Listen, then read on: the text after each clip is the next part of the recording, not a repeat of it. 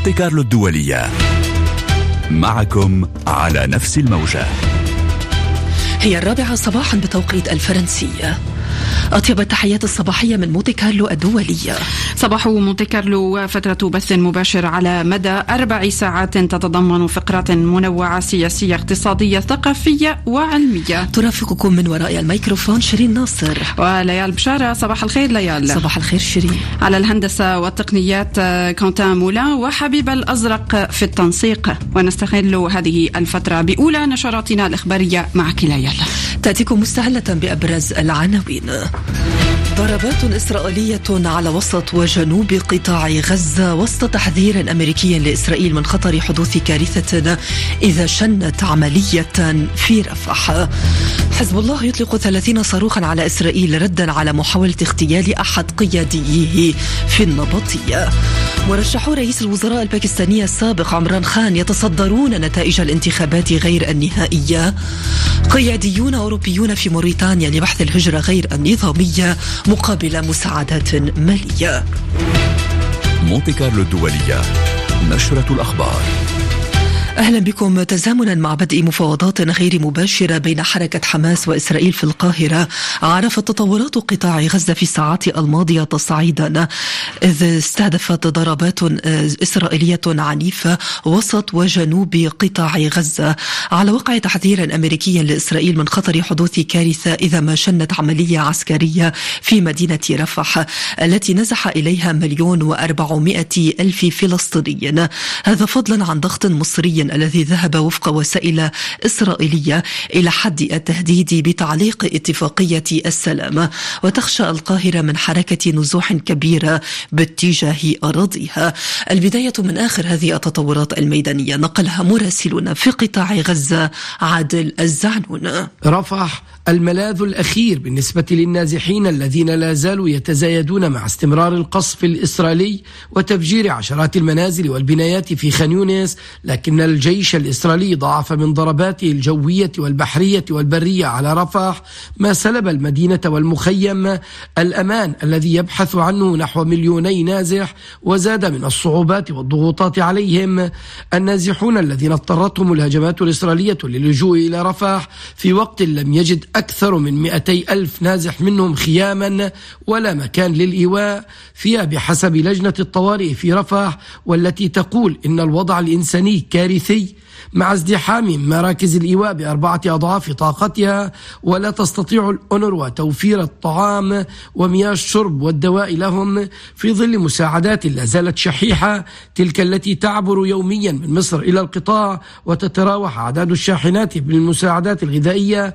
بين مئة ومئة وأربعين، بينما يقول الإعلام الحكومي في غزة إن القطاع يحتاج إلى ألف شاحنة يوميا. ويضاف إلى كل هذه المعاناة تفشي الأمراض المعدية. عادل زانو غزة، مونتي كارلو الدولية. تزامنا بدأت أمس الخميس المفاوضات غير المباشرة في القاهرة التي وصلها وفد عن حركة حماس برئاسة نائب رئيسها في غزة خليل الحية.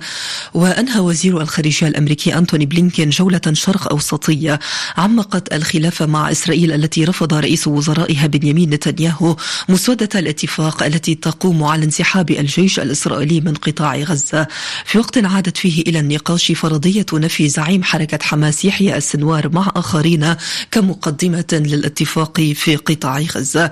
آخر جهود الوساطة هي معك إيمان الحمود. غدت رفض رئيس الوزراء الإسرائيلي بنيامين نتنياهو لمطالب حركة حماس، حاول وزير الخارجية الأمريكي أنتوني بلينكن إيجاد ضوء في آخر النفق لإنقاذ ما يمكن إنقاذه من جهود المباحثات.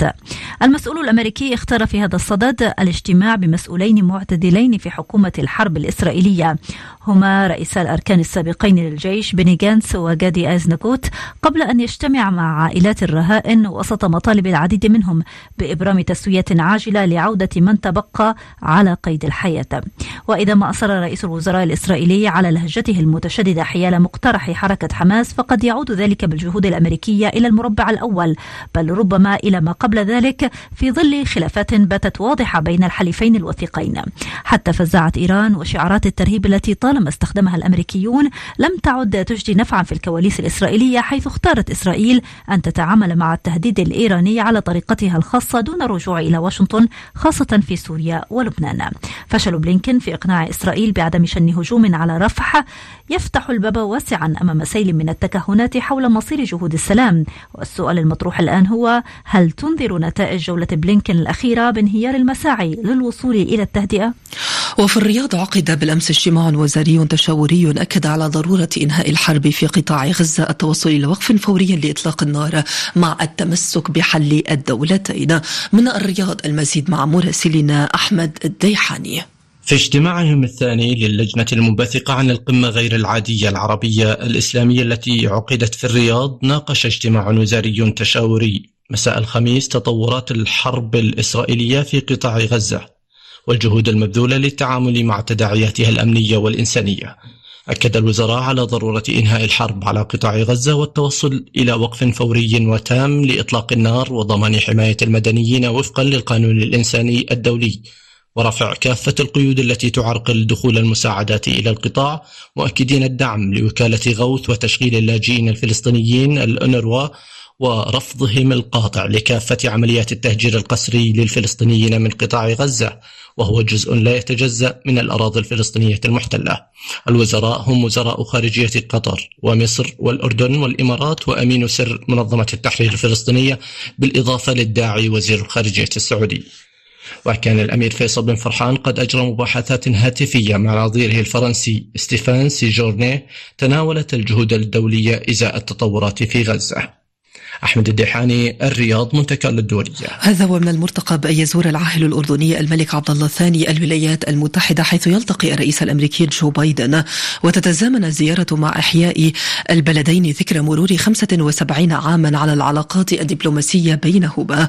إلى ذلك وصف الرئيس الأمريكي جو بايدن الرد العسكري الإسرائيلي في قطاع غزة على الهجوم الذي شنته حركة حماس في السابع من أكتوبر تشرين الأول الماضي بالمفرط في آخر تصريح له.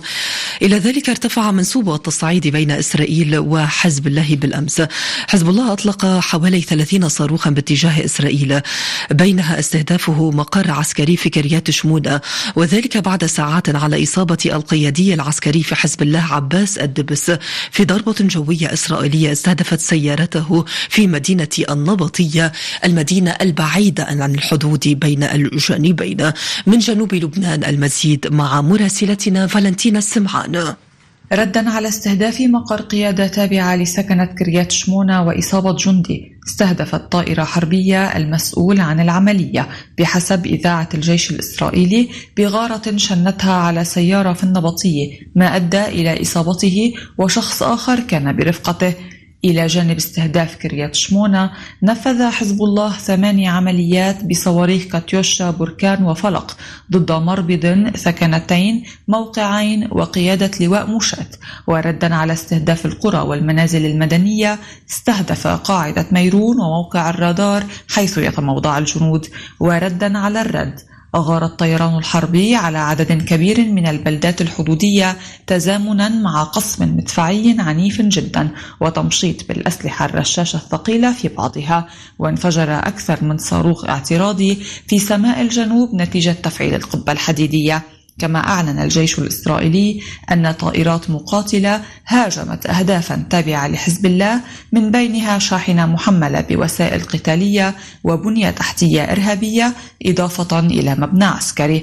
فالنتينا سمعان، جنوب لبنان، مونتي كارلو الدولية. وفي العراق، شارك المئات بالأمس الخميس بمراسم تشييع القيادي في حزب الله العراقي أبو باقر الساعدي الذي اغتيل الأربعاء في ضربة نفذتها طائرة مسيرة أمريكية استهدفت سيارته في بغداد، وكان الأخير مسؤولا عن ملف سوريا العسكرية. على وقع هذه التطورات، تستأنف اللجنة الثنائية العسكرية الفنية العليا بين العراق والولايات المتحدة أعمالها الأحد بهدف مناقشة وجدولة إنهاء مهمة التحالف الدولي الذي في العراق الذي اتهمه بالتحول إلى عامل عدم استقرار في البلاد. فهل العراق مقبل على تصعيد أكبر أو على التهدئة؟ هذا ما أجابنا عليه الباحث العراقي في الشأن السياسي والأمني نجم القصب. يعني أعتقد ذاهبة إلى الهدوء عكس ما كان يتوقع الكثير بأن يكون هناك تصعيد واستهدافات، لأن الضربات التي سوف يتم إطلاقها من قبل بعض الفصائل على القواعد الأمريكية أنا أرى صعب جدا يعني من خلالها يتم قتل مواطنين أمريكان، وما حصل في الأردن أعتقد صعب جدا يتكرر ويتم قتل المواطنين أو العسكريين الأمريكان، لأن هذا سينعكس سلبا على الانتخابات خصوصا على بايدن. الأمر الآخر كل المؤشرات المعطيات الأمريكان سوف لا يقومون بالرد، يعتقدون الأمريكان بأنهم اكتفوا وأنهم أقنعوا الخصوم الجمهوريين والشعب الأمريكي بأن ما تم قتل الأمريكان تم أخذ الثأر وتم استهداف هذه القيادات. كذلك لا يكون تصعيد سياسي، ستكون هناك جلسة لمجلس النواب، سيكون هناك ضغطا على الحكومة لإخراج الأمريكان، وأعتقد الأمريكان إذا كان هناك قرار حكومي برلماني سوف لا يعترضون على الانسحاب، لأنهم لا يرغبون فتح جبهات في داخل العراق وداخل سوريا ومع إيران. ودائما في ملف تداعيات الحرب الإسرائيلية في قطاع غزة، نفذت الولايات المتحدة ليلا ضربات استهدفت أربعة زوارق مسيرة مفخخة وسبعة صواريخ كروز كانت جاهزة للإطلاق ضد سفن بالبحر الأحمر من جانب الحوثيين. في باكستان بدأت النتائج الأولية غير الرسمية بالظهور بعد ساعات على إقفال مراكز الاقتراع في انتخابات لم تخلو من العنف وشبهات بالتلاعب، خصوصا بعد قرار الحكومة قطع خدمة الهواتف النقالة طوال اليوم الانتخابي بالأمس الخميس. آخر هذه النتائج معك لميس زين الدين. حركة الإنصاف الباكستانية التي يتزعمها عمران خان والتي تعرضت لضغوط أدت إلى منعها من خوض الانتخابات كحزب، استطاعت على ما يبدو أن تفوز بمقاعد من خلال المرشحين المستقلين بمن فيهم العشرات ممن اختارهم حزب خان والذين أظهروا تقدمهم في معظم الدوائر الانتخابية سواء في انتخابات البرلمان الاتحادي أو انتخابات البرلمانات الإقليمية، وذلك بحسب ما أظهرته النتائج غير الرسمية التي بثتها القنوات المحلية. لجنة الانتخابات الباكستانية من جهتها أعلنت عبر بيانات على موقعها الإلكتروني نتائج أربعة مقاعد فاز حزب رئيس الوزراء السابق نواز شريف باثنين منها، فيما فاز مرشحان مستقلان بالمقعدين الآخرين. وقد عزت اللجنة التأخير في إصدار النتائج إلى مشاكل في الإنترنت.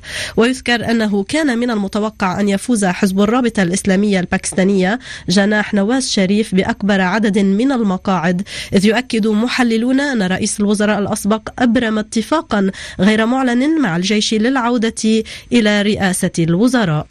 أعلن مبعوث الاتحاد الأوروبي الخاص إلى أفغانستان أن تفاؤله ازداد قليلا بشأن إمكانه أن تحرز المحادثات تقدما خلال مؤتمر الأمم المتحدة حول البلاد التي لا تعترف أي دو أي دولة بحكومتها. تفقد قائد الجيش السوداني عبد الفتاح البرهان مدينة أم درمان بعد معلومات عن محاولة انقلابية قام بها ضباط محسوبون على الحركة الإسلامية في المؤسسة العسكرية. اختتم رئيس الوزراء الإسباني بيدرو سانشيز ورئيسة المفوضية الأوروبية أورسولا فون دير لين مساء أمس الخميس زيارة لموريتانيا ناقشت مسائل الهجرة غير النظامية والاستقرار في المنطقة مقابل مساعدات مالية. المزيد من الواكشوت مع مراسلتنا حياة السيد. دعم أوروبي لموريتانيا اختتمت به زيارة رئيس الوزراء الإسباني ورئيسة المفوضية الأوروبية بأكثر من خمسمائة مليون يورو لتعزيز تنميتها الاقتصادية والتصدي للهجرة غير النظامية. الزيارة التي استمرت لساعات شملت مباحثات مع الرئيس الموريتاني أشفعت بمؤتمر صحفي أعلنت خلاله رئيسة مفوضية الاتحاد الأوروبي أن الاتحاد وقع مع موريتانيا وثيقة مشتركة سيقدم بموجبها دعما لها بقيمة مئتين وعشرة مليون يورو خلال العام الجاري. وأعربت المسؤولة الأوروبية عن تقديرها لإيواء موريتانيا أعدادا كبيرة من اللاجئين الماليين وجهودها في مجال محاربة الهجرة عبر المحيط الأطلسي. وقال رئيس الوزراء الإسباني إن بلاده ستخصص ثلاثمائة واثني عشر مليون يورو لموريتانيا في السنوات المقبلة. الرئيس الموريتاني أكد أن موريتانيا التي كانت تصنف كبلد عبور للمهاجرين بدأت تتحول إلى وجهة نهائية لهؤلاء المهاجرين. وعود أوروبية لموريتانيا بالدعم والمساهمة في مجالات مختلفة يتطلع الرأي العام إلى تطبيقها وتحويلها من أقوال إلى أفعال. حياة السيد، نواكشوط، مونتي كارلو الدولية. ختام نشرة الرابعة من مونتي كارلو الدولية. مستمعين، هذا تذكير بأبرز ما جاء فيها. ضربات إسرائيلية على وسط وجنوب قطاع غزة، وتحذير أمريكي لإسرائيل من خطر حدوث كارثة إذا شنت عملية في مدينة رفح. ثلاثون صاروخا أطلقها حزب الله على إسرائيل التي ردت بمحاولة اغتيال أحد قياديه في النبطية.